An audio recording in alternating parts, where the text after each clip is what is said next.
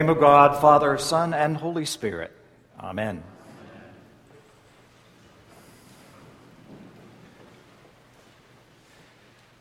Living right next door to the cathedral, I hear more about what's going on in this congregation than perhaps any other congregation in the diocese. And let me tell you, it's all good. It's all good. And that wouldn't be happening, of course, without some great leadership. And I want you to embarrass uh, your dean this morning and his clergy team and give him a big hand of applause for all the good work that he does for you.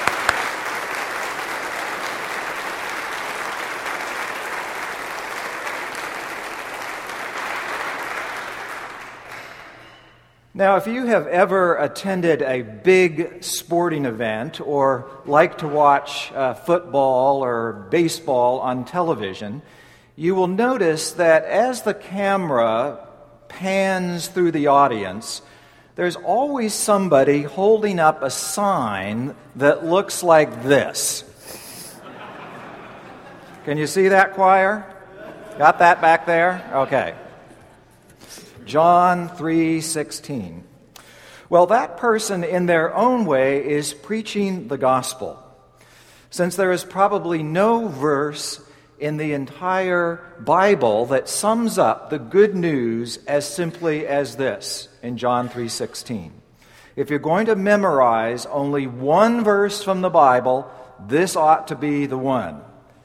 For God so loved the world that he gave his only son that all that believe in him should not perish, but have eternal life. We often toss around that word gospel, meaning good news, without really understanding what it means. I will often ask confirmation classes in the churches that I visit what is the gospel? What is the good news? I'm usually met with blank stares. Some will take a stab at answering and say something like, It's the golden rule, or Jesus saves, or cleanliness is next to godliness. but even frequent churchgoers are stumped when it comes to giving a quick definition of the gospel. The fact that our that we often talk about the gospel according to Matthew, Mark, Luke, or John adds to the confusion. Are we talking about the gospel of John or are we talking about the gospel? This morning on Trinity Sunday, we hear this good news come at the end of a story about an encounter between Jesus and Nicodemus, a religious leader in Jerusalem who came to visit Jesus one night and ended up getting a theology lesson. This passage is usually read on Trinity Sunday because it's one of the few places in the New Testament where the persons of the Father, Son, and Holy Spirit all are mentioned in the same reading. It's a very familiar passage, therefore, to most of us but allow me to share with you a modern and slightly quirky retelling of this story by the novelist Frederick Buechner. Nicodemus had heard enough about what Jesus was up to in Jerusalem to make him think that he ought to pay him a visit and find out more. On the other hand, as a VIP with a big theological reputation to uphold, he decided it would be just as well to pay that visit at night. Better to be at least fairly safe than to be sorry, he thought, so he waited until he thought his neighbors were all asleep. So Nicodemus was fairly safe, and at least at the start of their nocturnal interview, Jesus was fairly patient. What the whole thing boiled down to, Jesus told him, was that unless you got born again, you might as well give up. Well, that was all very well, Nicodemus said, but how are you supposed to pull off a thing like that? How especially were you supposed to pull it off if you were pushing 65? How did you get born again when it was a challenge just to get out of bed in the morning? He even got a little sarcastic. Could one enter a second time into their mother's womb, he asked, when it was all one could do to enter a taxi without the drivers coming around to give him a shove from behind? A gust of wind happened to whistle down the chimney at that point, making the dying embers burst into flame. And Jesus said, Being born again was like that. It wasn't something you did, the wind did it, the Spirit did it. It was something that happened for God's sake. How can this be? Nicodemus asked. And that's when Jesus really got going. Maybe Nicodemus had six honorary doctorates and half a column in Who's Who, Jesus said. But if he couldn't see something as plain as the nose on his face, he better go back to kindergarten. Jesus said, I'm telling you, God is so in love with this world that he sent me down. So if you don't believe your own eyes, then maybe you'll believe mine. Maybe you'll believe me. Maybe you won't come sneaking around half scared to death in the dark anymore. But you'll come too. Come clean. Come alive.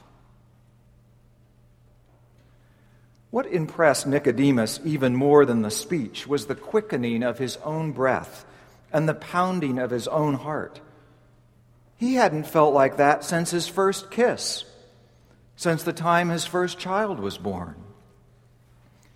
Later on, when Jesus was dead, he went along with Joseph of Arimathea to pay his last respects at the tomb in broad daylight. It was a crazy thing to do, what with the witch hunt that was going on, but he decided it was worth it. When he heard the next day that some of the disciples had seen Jesus alive again, he wept like a newborn child. I think that it is important that we hear the story of Nicodemus first before we come to Jesus' famous words about believing in him.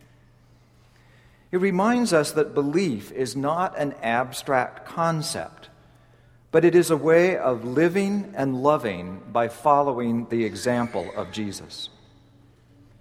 Now there are some Christian churches that turn these words at John 3:16 into a kind of test for who is going to get into heaven and who is not.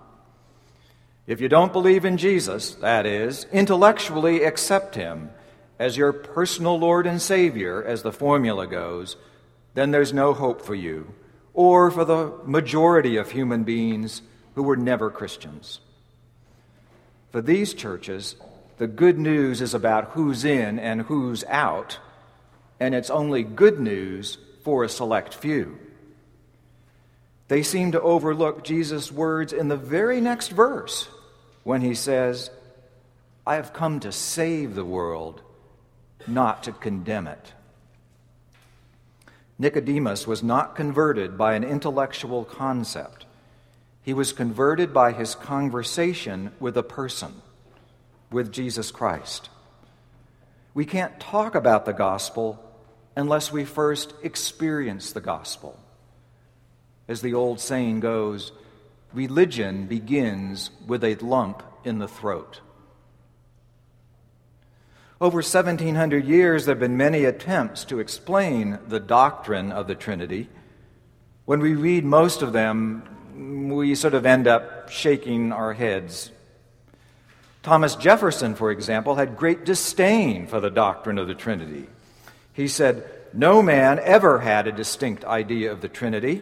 It's mere abracadabra of the mountebanks calling themselves the priests of Jesus. By focusing on the philosophical arguments, people like Jefferson miss the point. What Jesus is trying to tell Nicodemus, and what we need to hear again and again, is that belief in God is all about relationship. Now, it's always hard to talk about relationship, and God's relationship with a different aspect of God's own self is even harder. But we can make a start. Richard Rohr says The Christian belief in the Trinity makes it clear that God is an event of communion. God is not a noun as much as a verb.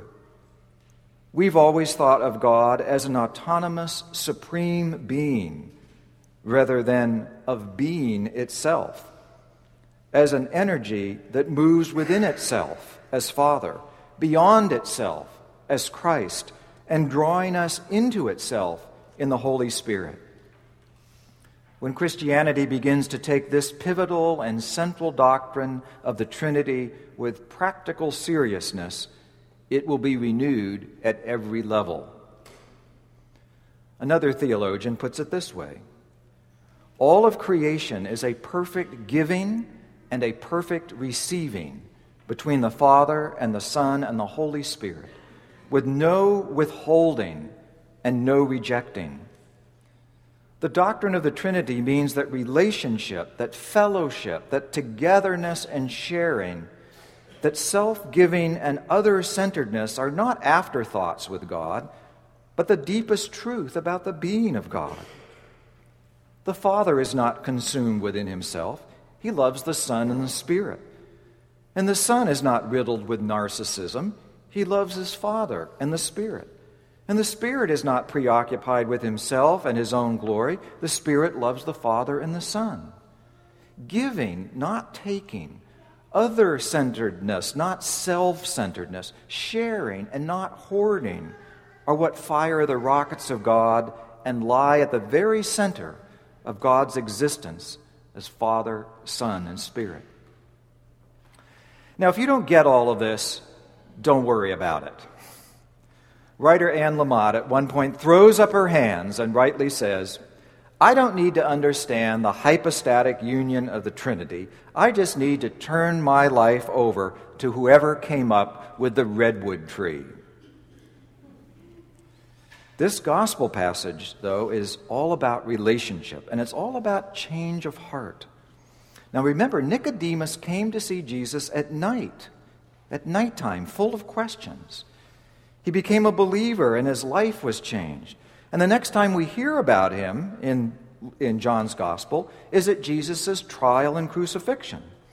And he not only speaks out in defense of Jesus, but he does so boldly and bravely in the daytime. The way we understand God makes a difference, not only in how we think, but how we live. If God is a Trinity, then God is a God of relationship. He's in relationship with himself, flowing between Father and Son and Holy Spirit. We enter into that relationship through our prayer as we experience God in creation, in his saving love for us in Jesus Christ, and in his continuing presence with us in his Holy Spirit. But we're also called into relationship with others. God values relationships whether those are relationships we have with our own members of our family, with the people across the street, or the people around the world.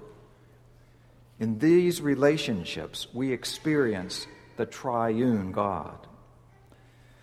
So the good news is more than just a sign to hold up at a baseball game. The gospel is the relationship that God offers us in His only Son, that we might not perish but live forever, ever in love.